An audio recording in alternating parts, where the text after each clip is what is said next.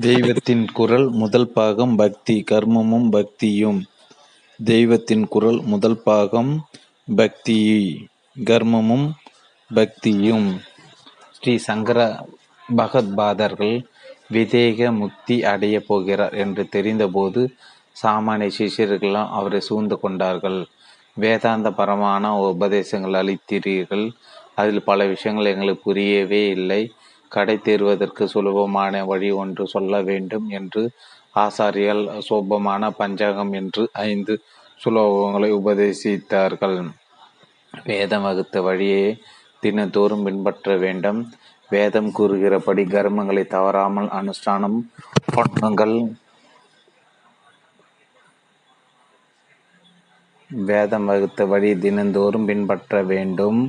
வேதம் கூறுகின்ற கர்மங்களை தவறாமல் அனுஷ்டானம் பண்ணுங்கள். ஆசை வயப்பட்டு நம் கை நம் மனசுக்கு பிடிக்கிற காரியங்களை செய்வது என்பதில்லாமல் லோக உபகரமாக அவரவர்களுக்கு விதிக்கப்பட்டுள்ள கர்மாவை செய்யுங்கள் என்ற கருத்துடன் என்ற என்ற கருத்துடன் தொடங்குகிறது. சோப பஞ்சாங்கம். வேதம் விதித்தபடி வேதம் விதித்தபடி வேதம் விதித்தபடி கர்மத்தை ஒழுங்காக அனுஷ்டிப்பவர்கள் சிலர் இன்னமும் இருக்கிறார்கள். பூஜை உற்சவம் பஜனை இவற்றை நன்றாக செய்கிறவர்களும் இருக்கிறார்கள். இவர்கள் கர்ம அனுஷ்டானம் செய்வரை பார்த்து இத்தனை கர்மம் செய்தும் என்ன புரோஜனம்? கொஞ்சமாவது மன உருகி பக்தி செய்யாவிட்டால் என்ன பயன் என்று தாழ்வாக எண்ணுகிறார்கள். கர்ம மார்க்கக்காரர்களோ இவர்களை பார்த்து செய்ய வேண்டிய கர்மத்தில் சிரத்தை இல்லை ஆடம்பரமாக மணி அடித்து கொண்டும் தாளம் போட்டு கொண்டும் இருந்தால் போதுமா?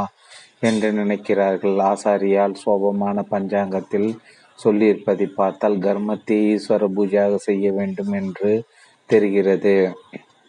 கர்மத்தையும் செய்ய வேண்டும். ஈஸ்வரனை மறக்காமல் இருக்க வேண்டும். கர்மங்களை ஈஸ்வர அர் அர்ப்பண ஈஸ்வர அர்ப்பணமாக செய்ய வேண்டும்.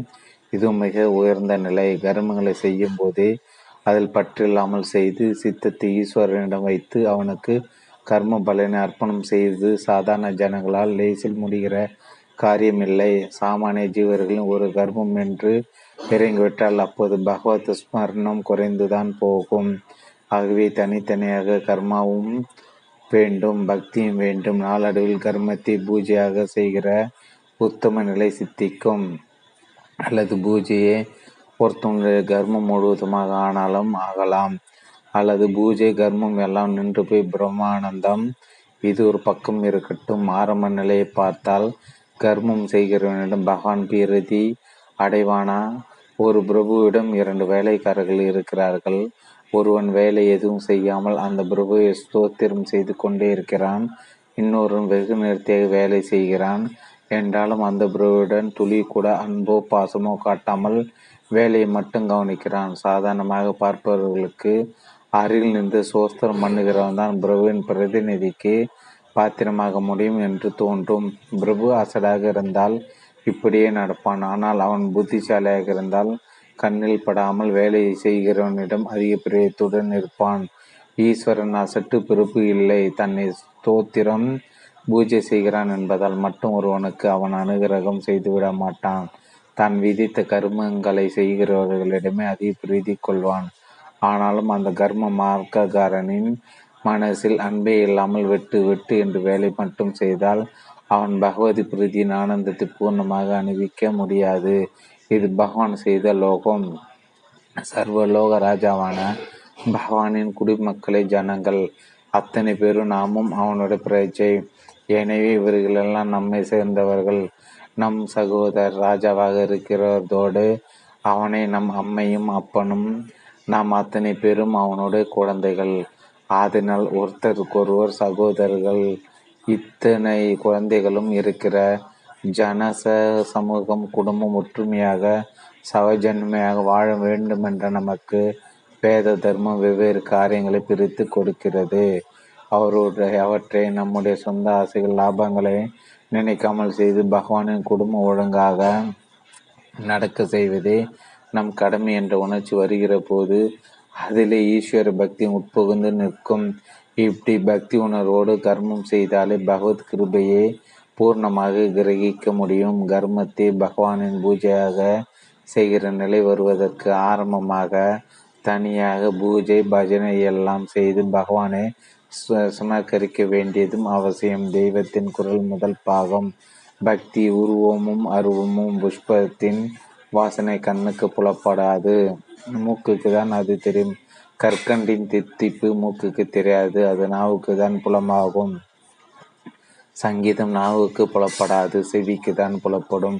சூடும் குளிரும் தொடு உணர்ச்சி தோ கொண்ட தோலுக்கு தான் புலனாகும். இவற்றை காதல் உணர முடியாது. மேலே சொன்ன நாளும் கண்ணுக்கு தெரியாது மாறாக பச்சை சிகப்பு முதல வர்ணங்கள் காது மூக்கு வாய் தோல் இவற்றுக்கு புலப்படாது கண்ணுக்கே புலனாகும்.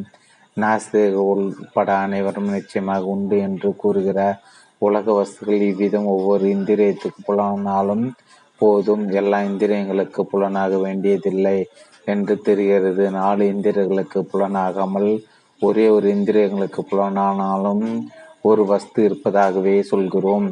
உதாரணமாக சங்கீதம் காது ஒன்றுக்கு புலனாகிறது. அது ருசிக்காகவோ பார்க்கவோ முகரவோ தொடவோ முடியாது.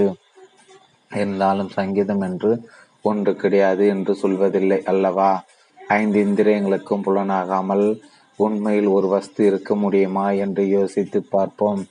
பிரபஞ்சம் முழுவதும் மின்சார அலைகளை வியப்பித்திருக்க விஞ்ஞானிகள் சொல்கிறார்கள். ஆனால் நமக்கு எந்த இந்திரியத்திலும் அதை அறிந்து கொள்ள முடியவில்லை என்றாலும் சில பரிசோதனை மூலம் மின்சாரத்தின் வியப்பாகத்தையும் அது சரீரம் மூளை எல்லாவற்றிற்கும் கூட வியத்திருப்பதை நிரூபித்து காட்டினால் நம்புகிறோம்.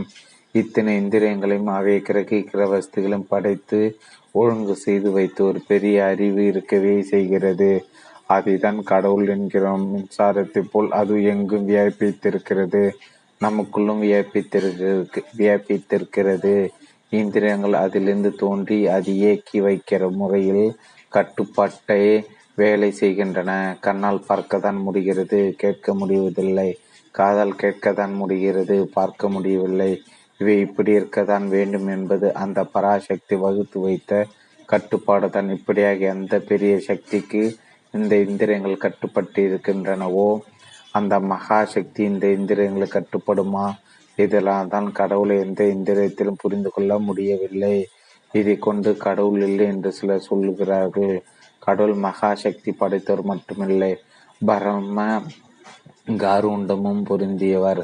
எனவேதான் அவர் அனைத்துக்கும் அப்பாற்பட்ட அருவமாயினும் பக்தர்கள் தங்கள் இந்திரியங்களால் கிரகித்து கண்ணார கண்டு வாயார பேசி கையார ஸ்பரித்து மகிழும் வண்ணம் பல உருவங்களும் தருகிறார்.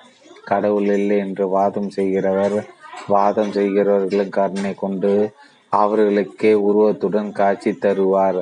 அருவமாயினும் உருவம் கொள்வார். மின்சார ஒயரில் வருகிற போது அருவமாயிருந்தாலும் காற்றடக்கமான ஒரு கண்ணாடி சிமிழும் அதனுள் சிறு கம்பியும் சேர்த்து சுவிட்ச் போட்டால் அருவ மின்சாரமே ஜோதி ரூப ரூபமாகிறதல்லவா? தங்கள் இதய சிமிழில் பக்தி என்ற கம்பியை பூட்டி கொண்டு சிரத் என்கிற சுச்சி தட்டி விட்டு கொண்டால் அருவமான கடவுள் திவ்ய மங்கள ஜோதியாக தரிசனம் தருவார். சூரிய வெப்பத்தில் கடல் நீர் ஆவியாகும் போது அருவமாகி விடுகிறது.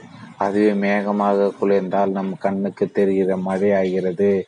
இன்னமும் குளிர்ந்தால் கெட்டியான பனி கட்டியாகி விடுகிறது. நம் இதை எத்தனை கத்தனை குளிர்ந்த ஈஸ்வரனை சம ஸ்மரிக்கிறதோ அத்தனை அத்தனை துஸ்தூலமாக அருவ தத்துவம் உருவம் கொள்கிறது. அல்லும் பகலும் இறைவனையே நாடி வேறு ஆசைகளை அறவே மறந்து பக்தி செய்தால் அருவ